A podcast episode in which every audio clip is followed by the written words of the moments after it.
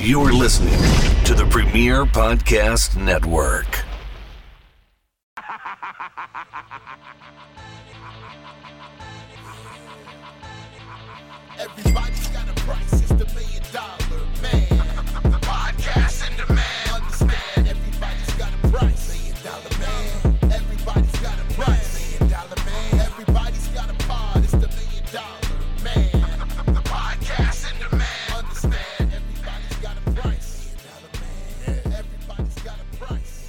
What's up, everybody? It's Marcus DeAngelo, and we are back for another episode of Everybody's Got a Pod. And of course, you know this fella right here. That is the million dollar man himself, the Hall of Famer, Ted DiBiase. Ted, what's going on? Hey, Marcus, it's you, buddy. Uh, I am uh, another day, another dollar, or maybe the million dollar man should say another million. That would be nice. Wish, wishful thinking, right? Uh, sure. uh, Sure. I, I'd I like just. Uh, over the last couple of days, I uh, I went and did an appearance in Canada. I hadn't been, to, I had not been to Canada for a long, long time, and I did an appearance there. Um, let me. It uh, there was called. Let me find it again. Uh, I think I know this one, the Rena Rumble up there in Yeah. Yeah, that's the one. And uh, you know, it went great. Um, they uh, they brought me in there. Um, it, it's the arena organization is something that uh, they help and and uh, in different ways, uh, handicapped and uh, handicapped, and I guess maybe even orphaned kids. So uh, it's it was a really good cause, and uh, uh, made an appearance. At, they had a wrestling show, and and then again, I've been in and out of Canada, uh, you know, and they knew I had a ministry as well, so that's why they picked me to come up there. So anyway, Man, that's awesome. And I'm sure that your fans north of the border were absolutely psyched to get to uh, see you and spend oh time gosh, man, I had I had not, I had not been to Toronto in forever. Like I mean, it was like I couldn't even remember when. So it was yeah, it was really nice to go back and and see a lot of friends. I, there, there was a couple. They're, they're not actually a couple. It's really funny. Uh, uh, one guy's name is Mark, and uh, the girl's name is Kathy. Mark and Kathy are very good friends. They're not married. They're not. They're just very good friends, and they both love wrestling. And you know, so when I would go to Toronto, I would see them together all all the time. You know, and they, again, they're they're just fans. Uh, you know, of course, Mark Mark was there um, for this thing, uh, uh, and unfortunately, I guess Kathy couldn't make it. But uh, anyway, um, I was really glad he showed up because, um, you know, they they wanted me to make the presentation of this check to the organization, to the Mm. arena organization, and I did that right after right after the first match. Now, uh, and Mark was there, and he said, "Ted," he says, "I've I've been to some of these shows before. They could go, you know, you could be here till midnight." And I said, "We're we're leaving now." and he took. I mean, it, was- and it was all the way across. It was I mean, way back on the other side of Toronto, uh, by the airport was my hotel, and uh, Mark dropped me off there because I had I had a six a.m. departure. oh, man.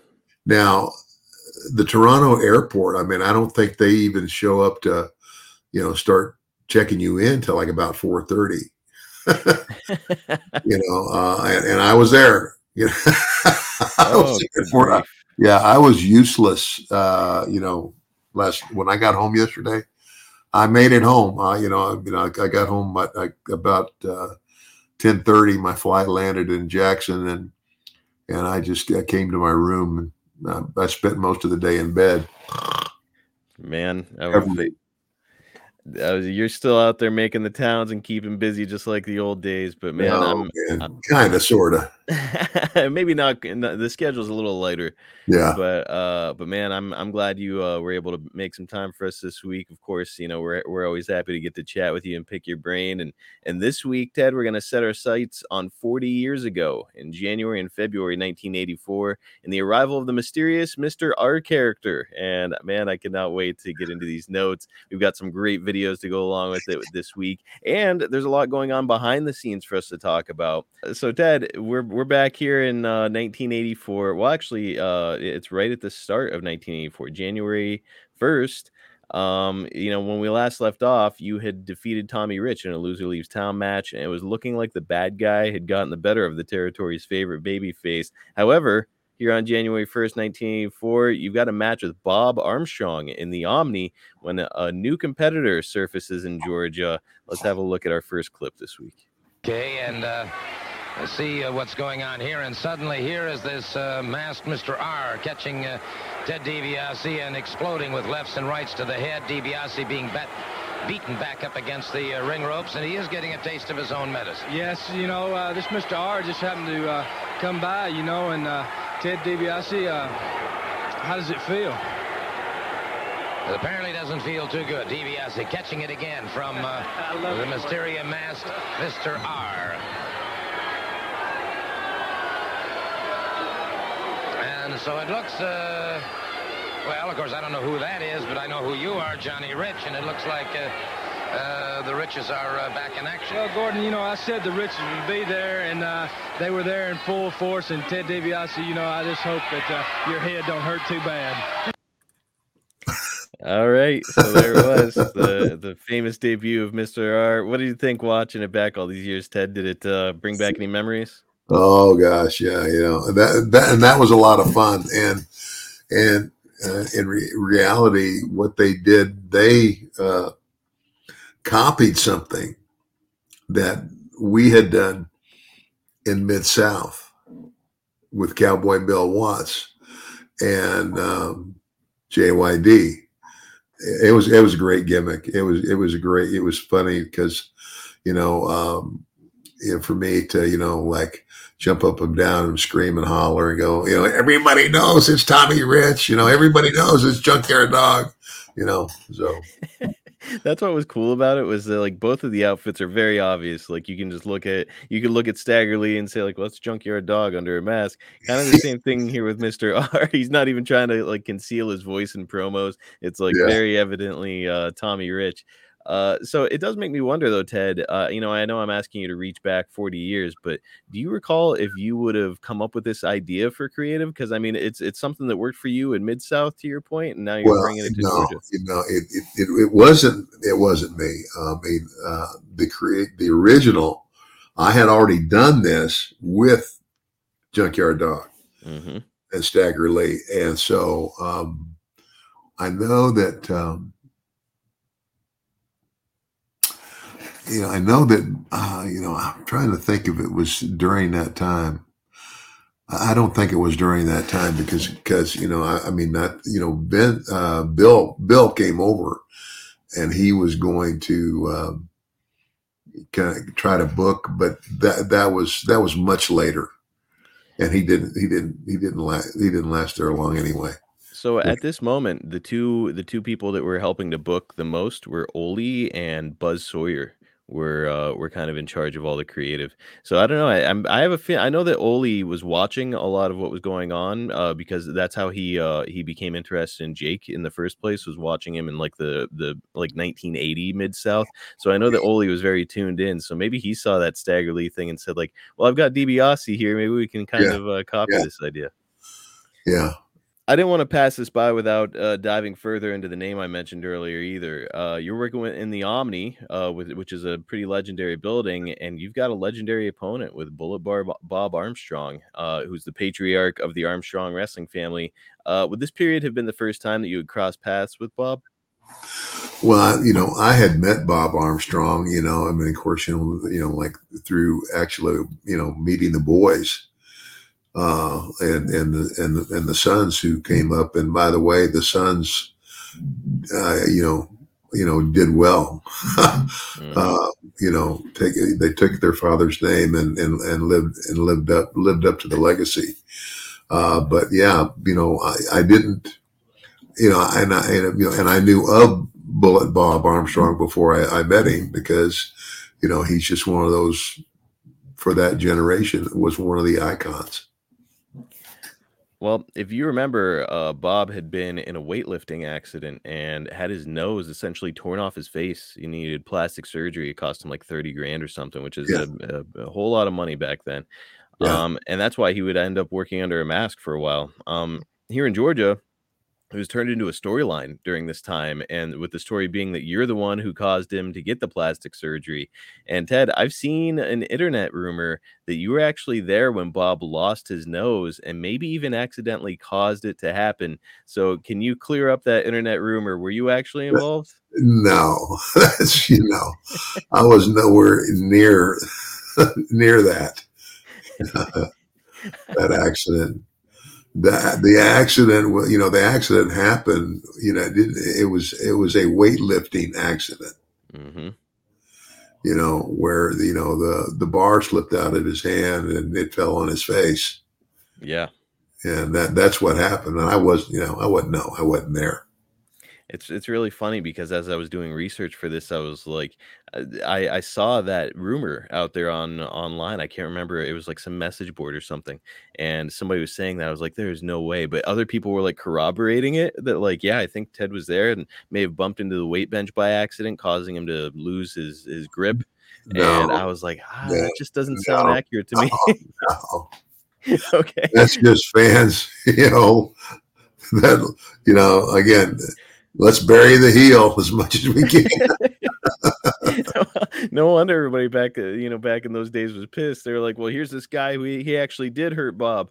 So uh, No, it's, I guess it's no. good heat. Uh, what was it like working with an old timer like Bob? Did you have to adjust your style at all? Uh, no, uh, I mean, you know, uh, gosh, I mean, it's kind of like uh, we call it doing the dance, and um, you know, uh, well, Dick Murdoch was not that much older than me, but but I mean, again, a tremendous wrestler. It was Murdoch who actually got me booked with Bill Watts. When Murdoch just said he was, you know, he says I'm going to work for Bill Watts in the in the Mid South Wrestling, and he says, "Hey kid," he says, "if you want," he says, maybe maybe this would be a good time to get your feet wet and see if you really want to do this. And if you do, he says, he's like, I think I can get you booked. And he did with with Bill.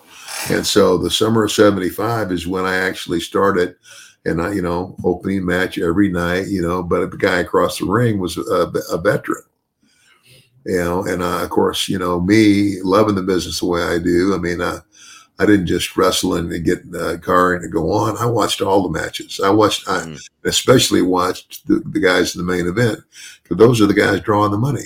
So it sounds like you know working with a guy like Bob would have been a really easy transition for you because you had learned y- how to work in the first place from guys from his. Well, yeah, and generation. and and and guys like Bob, you know, and again, uh, guys like a like like Bob would be there to, you know, you know, talk talk you through it. Uh, you know, that's you know, like uh, uh, a lot of people don't know that, but we talk to each other out there all the time. Yeah, it's like a lot of times. It's, it's funny some of the things you do. Like, you know, I might be I might be laying on my back, and the guy's got my arm, you know, and and he's looking at the referee who's right there, but he's talking to me. It, you know, as far as the crowd is concerned, you know, he's telling the referee something, and he might be saying, "Okay, Ted, I'm going to back you into the corner." And I'm going to go to turnbuckle. You you reverse the, uh, the turnbuckle and then backdrop me coming out, and then you go and do it. You know, there's you know there's ways to hide it, and that's that's part of the business. And there you go, folks. A little inside knowledge that you can only get from a guy like Ted and his experience. That's awesome. Um, well, Ted, the classic heel that you are, you express your displeasure with the Mr. R situation, and we've got a clip of one of your promos from that time and uh, your threats for Tommy Rich. Going on, Gordon Solie? I smell a rat. I smell a big fat rat, and his name is Tommy Rich. The man signed a contract. Everybody saw that piece of film that Johnny Rich was out here gloating over when somebody jumped me from behind. Everybody knows it's Tommy Rich. He's got no business being here. Let me tell you something, Rich. Let me tell all you Riches something.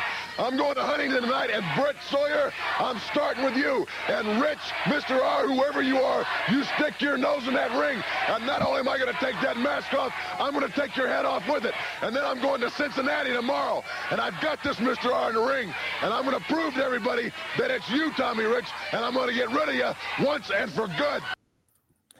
Hey man, uh, that line, not only am I gonna take your mask off, I'm gonna take your head off with it. That's a badass line. As you were like the early Stone Cold, where I was like, "Hey, this guy's this guy's a bad guy, but I kind of like him because he's saying some cool shit."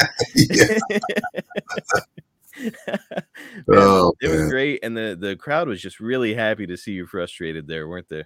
Oh gosh, yeah. I mean, that, that's the whole point, and, and, and that's that. That again, you're uh, you're uh, you know, you're an entertainer. That's what we're doing. I mean, it's it's it's wrestling, but we're you know, and it's the more the more that uh, the heel can be humiliated, obviously the better, because you know the, the, the fans just love it. You know when when everything backfires on him. So.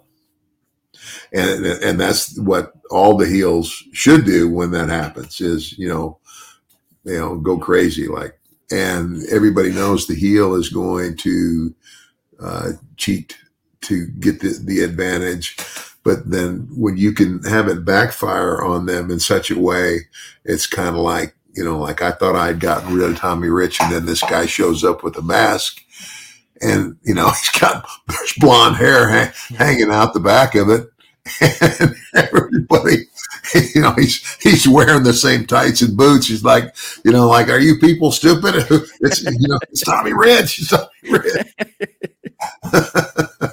I mean, it it was the same, same thing with JYD. You know, it's such a genius thing to do because it is Yeah. obvious to everybody, but you're the one who kind of gets to stand there with egg on your face. And you know, Yeah. that's what that's what I hear about a lot of wrestlers today. Even the heels are kind of afraid to slip on a banana peel here and there, even though it's kind of their job. Like everybody wants to be Yeah. the badass heel. Like it's okay for you to have to eat crow and you know look like a fool every once in a while, right? well, I mean, ultimately, that's what. Yeah, shoot, you want to, you want to, uh, you ultimately want to please the fans.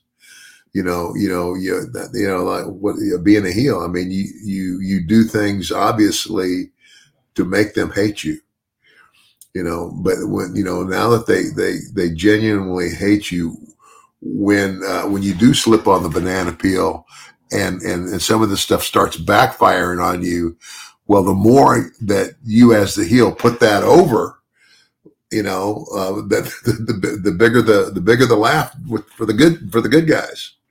Right. Like think about when you pull a prank on somebody. If that person no sells the prank, you're not really having as much fun at the end of it. But if they sell it hard and they, they Oh, get yeah. angry, like, oh Yeah. man, it's it makes it more fun. Yeah, Um, all right. Well, something else jumped out at me here, Ted. In that clip, you're beginning to grow out your beard uh, for the first time in your career. You know, of course, in the WWF, you would end up having a beard for you know the entirety that you were there. But I mean, up until this point, you've been clean shaven. Why Yeah. grow out the beard at this time? Do you remember? I have no idea. uh, you know, uh, it's kind of like you know, I was always, I was always a legitimate baby face. I mean, it was kind of like, you know, when I started, uh, I was 20 years old or almost 21. Uh, but you know, a lot of people thought I still looked like a teenager. You know, and it's kind of like, and you know, most of the heels that you would see in wrestling, you know, were bearded guys and these these rough rough looking characters. You know, hmm uh, and they, you know they, they you know they, they didn't have a, a legitimately uh, like a baby face and clean shaven and all that stuff. So I guess I was just trying to look more like a man and not a boy. a little more rugged. Yeah. there. Absolutely. Well, following this, you'd be working with the likes of Buzz Sawyer, Pez Whatley, and Johnny Rich. And on January 26th in Toledo, you'll get a match with Mr. R, and he'll pull off a DQ victory so that you uh, still remain the champion. However, Ted, something interesting happens just two days later. As a reminder, you hold two titles at this time. You're the national heavyweight champion, which is the belt that you have with you on TV all the time. But the belt you'd never have with you is the one that you won in Japan back in October of 83, the United National Heavyweight title. So it's you're a double champion, but you're really only representing one of them. Do you have any idea why your other belt was not featured on TV ever? Well, I mean, it's you know the thing about Japan's a whole different world. You know, it's kind of like a, it's a different world. It's it's almost like um, okay, you know, you could be you know you could be the whatever, and, and like and uh, for for example, Stan Hansen and I, Stan Hansen and I, you know, we we were the uh, I guess you would call us world champions in in Japan We were the uh, you know tag team world champions, hmm but that was in Japan. Then that was never broadcast or mentioned in the United States, Okay. and it was kind of like you know, um, again, uh, back in the day. I mean, it's kind of like the the, the titles. Um, uh, the NWA, you know, it's like the, the, the okay, the world heavyweight champion. Well, the NWA world heavyweight champion, you know, he was really the champion of the entire world. He was the champion of the NWA and what whatever territories recognized that that title. Gotcha. But they called him the world champion. So that United Heavyweight, it's it's it's called the NWA United Heavyweight uh, title, but I guess that was more of like a Japanese title, which is why it's called United, presumably. Yeah. Okay. Well, yeah, and it's it's interesting too because this belt that you have not defended a single time since you've come back to the American soil, you're going to defend it on uh, the 28th against Michael Hayes in Athens, and Michael's going to pull off the victory and claim the belt. So I have to imagine that Michael may have been getting ready to go start a run in Japan, and that's why they wanted to put the belt on him. That's all I can I think, right? don't know. I don't know. I don't. Yeah, I don't remember this very It's- well. And, and you know i figured like you know you might not even remember that you were a double champion at the time because like gosh uh, probably most fans don't remember it because none of it was televised. This this match against michael hayes was just a live show so it's like nobody really knows what's going on. But yeah the whole thing just seemed weird to me. It's like this belt that's just been you know presumably sitting at your apartment or whatever all of a sudden it's just oh it's on the line and you're gonna lose it after never defending it. It's just yeah i don't know the whole thing felt pretty strange um, uh, well, in any case, uh, what can you tell us about working with uh, Michael Hayes? What was that like?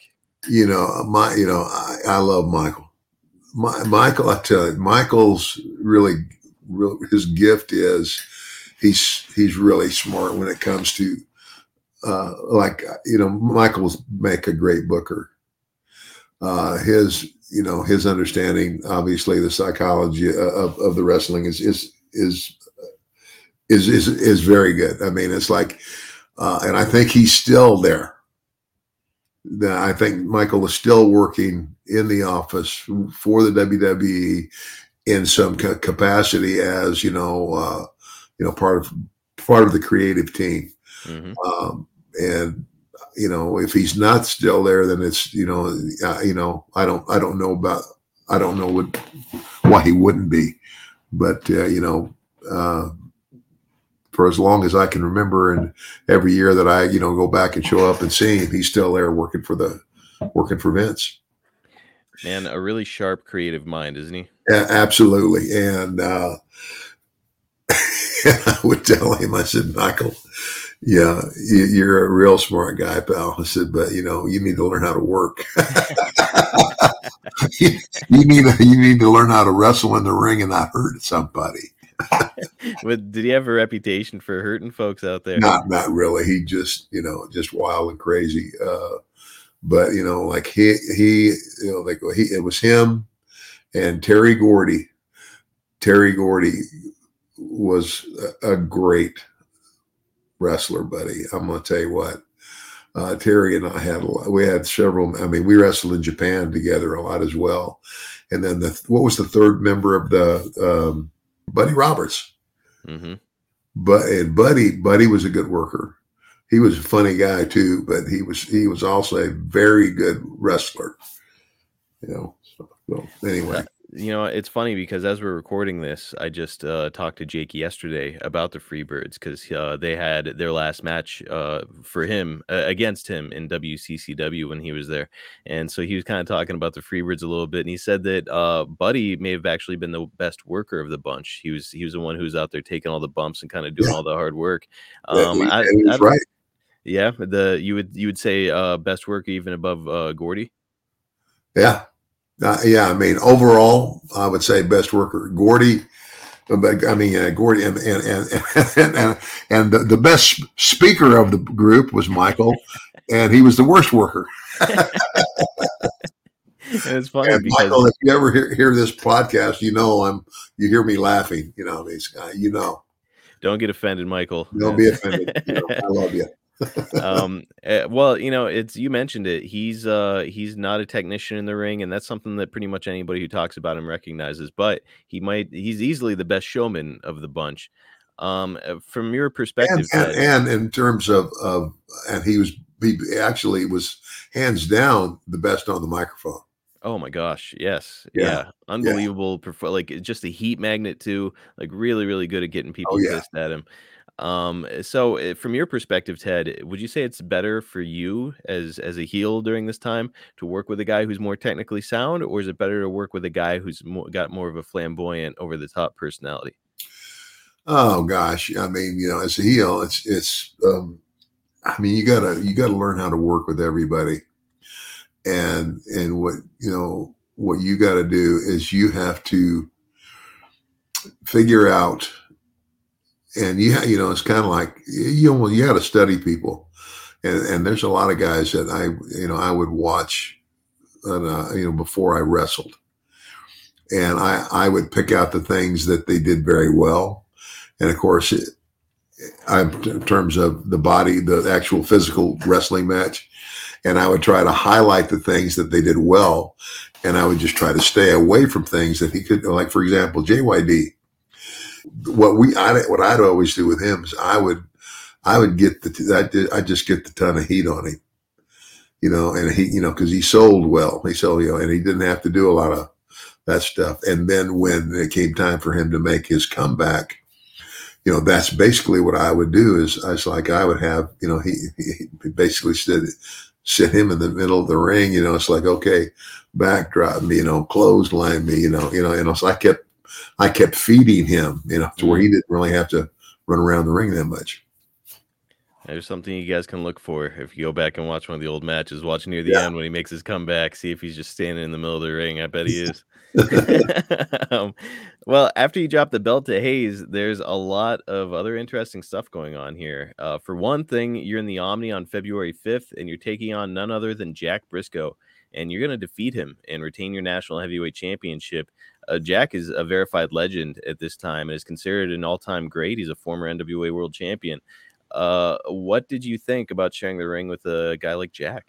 Oh man, I, I tell you what, um, I, you know, I, I looked forward to that match so much. And when, uh, when they told me we were going to do that, I said, Oh, this is great. Cause this is going to be a night off for me. All I got to do is shut up and listen. Mhm. and, and, and, and of course, and I, again, I had that much respect for Jack, uh, because, you know, he had, you know, he'd been an NWA world champion and he was a good one. You know, one of the greatest wrestling matches I ever saw was Jack Brisco and Dory Funk Jr. Uh, wrestling for the NWA world title in Amarillo, Texas. They wrestled one hour to a draw. Mm. But oh my gosh, what an unbelievable match. Just incredible. Now, uh, his brother Jerry's working here at this time as well. Um, have you had the chance to step into the ring with Jerry as well? Um, yeah, yeah, I, wor- I worked with Jerry as well, and Jerry, yeah, obviously, and Jerry was a you know very good hand. You know, I mean, uh, but I would still, I would still, you know, put Jack ahead of me. And Jerry, if you ever see this podcast, you know, just I love you, buddy. I love you. Jerry, I know that Jerry loved his brother Jack, so I'm sure he'd probably agree. Like, yeah, yeah. Oh yeah, oh yeah, yeah. And and and and and, and a, you talk about a couple of really good guys. They they were great. They were great, man. Well, they were also helping to run the territory at this time. Um, and what's interesting here, Ted, is on the same night, February 5th, in the Omni, as you're facing Jack, Jake Roberts uh, faces Jerry Brisco and captures a victory. Jake spoke to me on the Snake Pit about this exact match in this moment because uh, there were some really big things that resulted from it. Jake assumed he was putting Jerry over in the match, but instead, Jerry told Jake in the middle of the match to hit the DDT and beat him. And when Jake goes for the cover, Jerry offers him the booking position in replacement of Ole and Buzz Sawyer.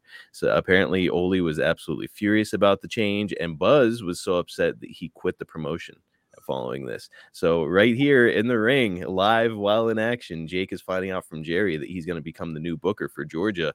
Yeah. I mean, man, there's a lot to discuss here. First off, do you remember Jake getting this opportunity? Uh, well, I was there. Um, you know, I mean, I, I wasn't, you know, privy to that that conversation, but yeah. And you know, that's the other thing about Jake that I, I've always admired. He has that skill, and it's kind of like you know, and uh, you got to know what you what what what you're really good at and what you're not. You know, it's kind of like for me, my my skill was you know, you tell me what you want and I could go out in the ring and I could make it happen. And I can, you know, you you give me any any opponent if I have time to study him or whatever, and I can make that guy look good, or or or, or whatever, Mhm. you know. But you know, I wasn't the gifted booker. You know, I wasn't like okay, the guy who could say, okay, we're going to do this with this guy and this guy, and they're going to do this, and then the following week because then you got to it's kind of like you stay you start way out here and you and you work backwards. That's what i've been told. You know it's like you start you start at the end where you're going to finish and then you work backwards. Yeah. and and and uh, anyway. But yeah jake's always had a great a great head you know and when and the for for the psychology and and, and you know uh putting guys together. I mean i could i could see where different guys would be suited for one another and stuff like that. But but to be that idea guy to think about okay we're going to do this and then we can do this and then we can do this uh, that was never me. But jake jake's always had that Now, did you know that about yourself at this time? I ask because I'm I'm curious. Like, if if Jack or Jerry had offered you a spot booking, you know, you still being a fairly fairly young guy in the business, do you think you would have accepted it, thinking you could do it, or did you know even back then, like, nope, not no no i knew back then i said you know that that's not for me you know so Well, and uh, Jake was passionate about it. He talks about it even to this day that, you know, every time he went to a new territory, he was like, hey, can I help book? And he would end up helping uh, Bill Watts book here down the road for free. Yeah. Bill Watts wasn't paying him for it. He was just doing it because he loved doing it. yeah yeah Um, well, we discussed before that Buzz and Ole both had a tendency during this era to book themselves to look really strong, most notably with Buzz and his brother Brett defeating the Road Warriors during this time. Uh, it's funny because as I look at events after this, as soon as Jake takes over, he's consistently putting over Ronnie Garvin. Kind of shows you that Jake is all business, doesn't it? uh-huh yeah yeah Um, uh, what do you think about it when an active wrestler gets the opportunity to book? You know, most of the time it's a guy who's either a promoter or a former wrestler who gets the opportunity to uh, pick up the pencil, as they say. I mean, obviously Jake is willing to do business, but we hear that a lot of other guys like Ole and Dusty and plenty of others were not quite as responsible when it came to objectivity. Uh, well, I don't know. I mean, I you know, it's kind of like, um, it's kind of like if if you're going to be the booker, then be the booker and uh, be objective enough to not try to always highlight yourself. hmm You know, it's like you know, it's, it's if you can if you can find that that balance to where you know. Uh, uh, you know, you know, like you're making your, you know, okay, you, you became the book booker, and then uh, I'm trying to think one of the guys that they had book in there while I was there. He was horrible. Uh, your first run in Robert? Fuller. Yeah, that was your first run there. Robert Fuller was horrible booker. Oh my gosh, he wasn't even really that that good of a wrestler. Uh, and uh, yeah, I you know, yeah, he almost. You know, I'm, I'm glad Buck Robley came along because Buck came along and took the book, and I and Buck saved me, buddy, because they had just about killed me. You know, killed me off. Not you know, maybe not intentionally, but it's kind of like uh, Robert Fuller was told to get me over, and the way he was getting me over was he was booking himself with me. I, I mean, as a tag team. Yeah. Uh, Well, and for those of you who can uh, remember, it was th- when Buck Robley took over. That's when Ted got the creative with the Freebirds, where he got all those pile drivers and stuff. Which Yeah. is, uh, man, the, a really strong angle for him to leave Georgia on the first time around. Yeah. So uh, that's all thanks to Buck Robley. So yeah, he's been one of those guys with a great mind for the business. Yeah, I spent four days in an Atlanta hospital, and there wasn't a thing wrong with me. That's a that, good worker. That is dedication to the craft. Uh, Ted, in this month, you're bumping up against some stars from wrestling's past, but interestingly, you also get a chance to team up with wrestling's future and a couple guys who will go on to be considered by many the greatest tag team of all time. You were not in the Legion of Doom with Hawk Animal and the Spoiler and Jake, but on February 10th, 1984, you're going to team up with uh, the Road Warriors to beat Brad Armstrong, Mr. R, and Brett Sawyer. So at this time, the Road Warriors are apparently green as goose shit. Uh, what what was it like working with them? Oh my gosh. Uh, again, good guys, uh, but but not great wrestlers. uh, they just, I mean, they they had the look, and uh, I mean, and and to their credit, they they, they did pretty good on the mic. You know, but I mean, oh my gosh, this is essentially i mean they had just started in georgia in 1983 and they were just brand new to the business. I mean uh, ted when you take a look at a card as you're like okay what am i doing tonight? and you see that you're paired up with the road warriors is that like it- it's got to feel like okay well i guess i'm going to be taking a million bumps tonight. Like was that pretty much like the vibe or how did you feel about it? Oh yeah, oh, I- well, I'm not, I don't think I'm, I don't think I worked with them much then. beyond that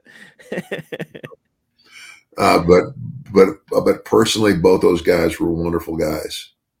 Now, Mike Mike Heg, Hegstrand, that's right, and that's his his real name, yep hawk Hawk's real name. And Mike was a great guy. He, I mean, he'd give you the shirt right off his off his back.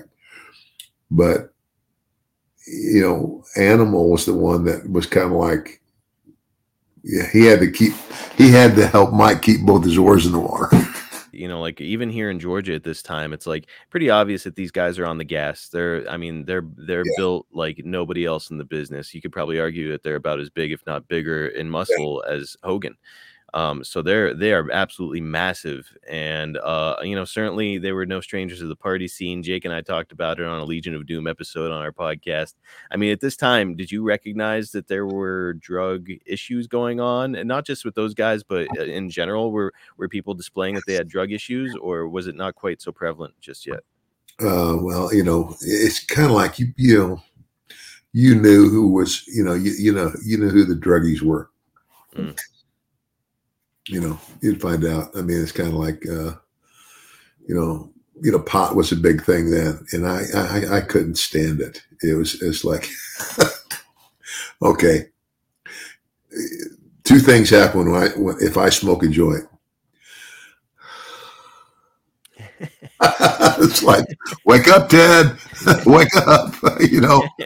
And then when then when I do wake up, I'm really hungry. That's that's the same with me the munchies, man. But I, I mean, it's kind of like, but pot, you know, it's kind of like JYD. And I, I, I'd seen him do it. JYD would get in a car and he's driving, and early in the morning, and he would smoke a joint, and it was like, for him, it was like giving him speed. oh he'd get happy Yeah, he'd get happy and, and alert. Nah, you know, I, I but pot never did that to me. No, no, no, no, no, no, no. You know, nope you know, I might as well just- just find the corner and just go there and give me a pillow. I want food and I want TV whenever I smoke pot. well, uh, let's get to something I think a lot of listeners are going to point to as the main event of the podcast this week. You've got a TV match on February 18th, and you're set to defend that national heavyweight title against Mr. R. Let's drop in on the final moments of this one. that uh, glove. DiBiase has Mr. R in trouble here. DiBiase drives a foot to the side of the head.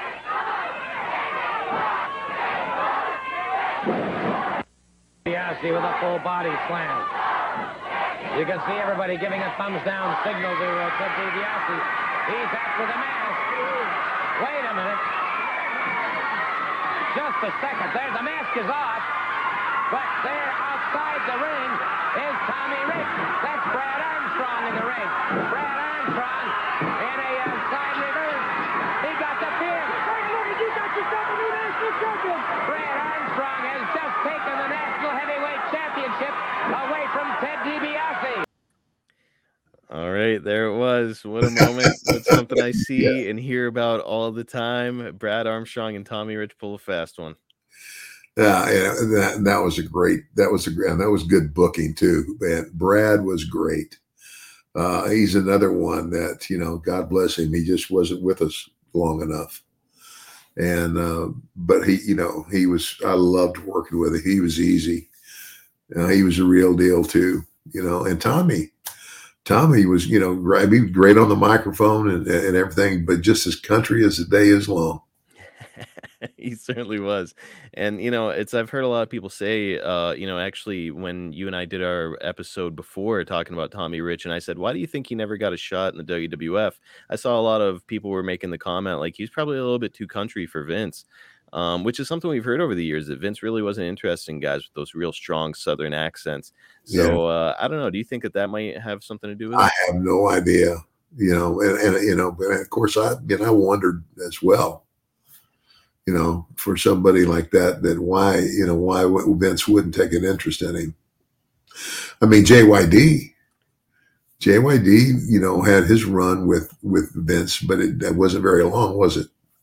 Well, he was up there for about three years, and then uh, he- if if I remember right, he actually quit with no notice or something like that. I think he was starting. That was when he was starting to experience some serious drug dependence. Yeah. Um, uh, but yeah, he was up there for a while. I mean, like Vince has brought uh, some very southern folks up there, but yeah, that's that's always kind of been the rap is that he really doesn't let you know. Uh, Tony Schiavone came to work there in 1989.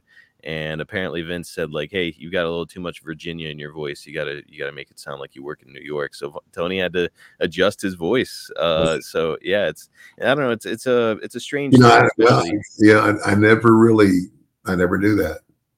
Yeah, yeah. It's uh so I mean maybe it's not quite as prevalent as we're all led to believe, but yeah, that's always been like kind of the rumor about Vince is like, nope, he does not want strong southern accents. Yeah. Um, well, so Brad Armstrong, let's talk about him for a second. You know, obviously you just worked with his dad, Bullet, and I'm sure you've worked with uh, many of the Armstrong brothers. For your money, is Brad the best worker of the bunch? absolutely. Yeah, absolutely. Hands down. He was so good. Yeah. What set him apart? Uh, you know, I don't know. I mean, just I mean, he it, he had the total package. I mean, uh, you know, uh, again, uh, his his brothers, you know, were were were built fairly well, but he was he had, I think, the best body, the best. He had the best look. Um, yeah, he just he was the guy. And, uh, you know, and I try not to take anything away from the other guys. I mean, like I mean that that's a whole family of wrestlers, and and and they were all good. They were. Uh, and, you know, I think you could probably argue that uh, the uh, Road Dog Brian Armstrong was probably the Yeah. best, best on the mic, maybe. But uh, you know, and when it, even I know that Brian would even tell you today, like, nope, Brad was the best worker of the bunch by a long shot. I mean, I don't, Yeah, he just, he just, but road, road dog, you give him the microphone. oh yeah, one of the most entertaining guys on the mic ever. Yeah, yeah, absolutely. Yeah, it's uh, you know, I've heard a lot of folks over the years talk about what Brad was missing that kept him from reaching greater heights in wrestling. Um, you know, it sounds like he had a lot of the key elements. Ted, what do you think it was that he just did not have that kept him out of the main event consistently? You know, I, I, it- it'd be hard for me to say. Um, I, I really, you know, I don't know. I never really thought about that. Um, but you know, he, you know, he would get a he would get a push, but he never did get the the push. Right. Yeah. So I don't. I, I really don't know. You know, the the thing I've always heard uh, over the years was that he had this really great personality backstage, funny, easy to talk to, one of those cool guys. But uh, apparently, he had a hard time bringing that to the screen, where it's like maybe his charisma was lacking a little bit. I don't know. It could be, you know. Um, yeah, maybe, maybe. I mean, because I mean, like I said, Road Dog, give him the microphone and he'll talk all day. You know, he's got he had good mic skills, and um, but I think I think that Brad was a, a better worker. All right, guys, we're going to be back next week with another episode, and it'll be time again for us to turn our attention back to WCW in 1997 to talk about Ted's run with the NWO and the build to Super Brawl that year. Should be a blast as always. But look, before we go, I got to remind you guys get over to the YouTube channel, youtube.com slash at everybody's got a pod. Go and get subscribed. Tons of great clips. And Hacksaw Jim Duggan has joined us over there, Ted's old Rat Pack partner. And uh, man, it, not only are we doing the Hacksaw Hour there exclusively on that YouTube channel, but Jim also provides fantastic videos from his day to day life. The most recent one is Jim on the Jericho Cruise. And let me tell you, brother, that has got some great stuff from Jim. He's hilarious and always brings the energy. So go and check that out. Again, it's youtube.com slash at everybody's got a pod. Go and get subscribed. Follow Ted. It's on social media at MDM Ted DiBiase on all social platforms. Follow me at Marcus P. DeAngelo on X and follow the podcast at Ted DiBiase Pod on all social platforms. Ted, it was another fun look back to Georgia again, my friend. All right, brother. Uh, look forward to the next time. And remember, always, everybody's got a price for the million dollar man.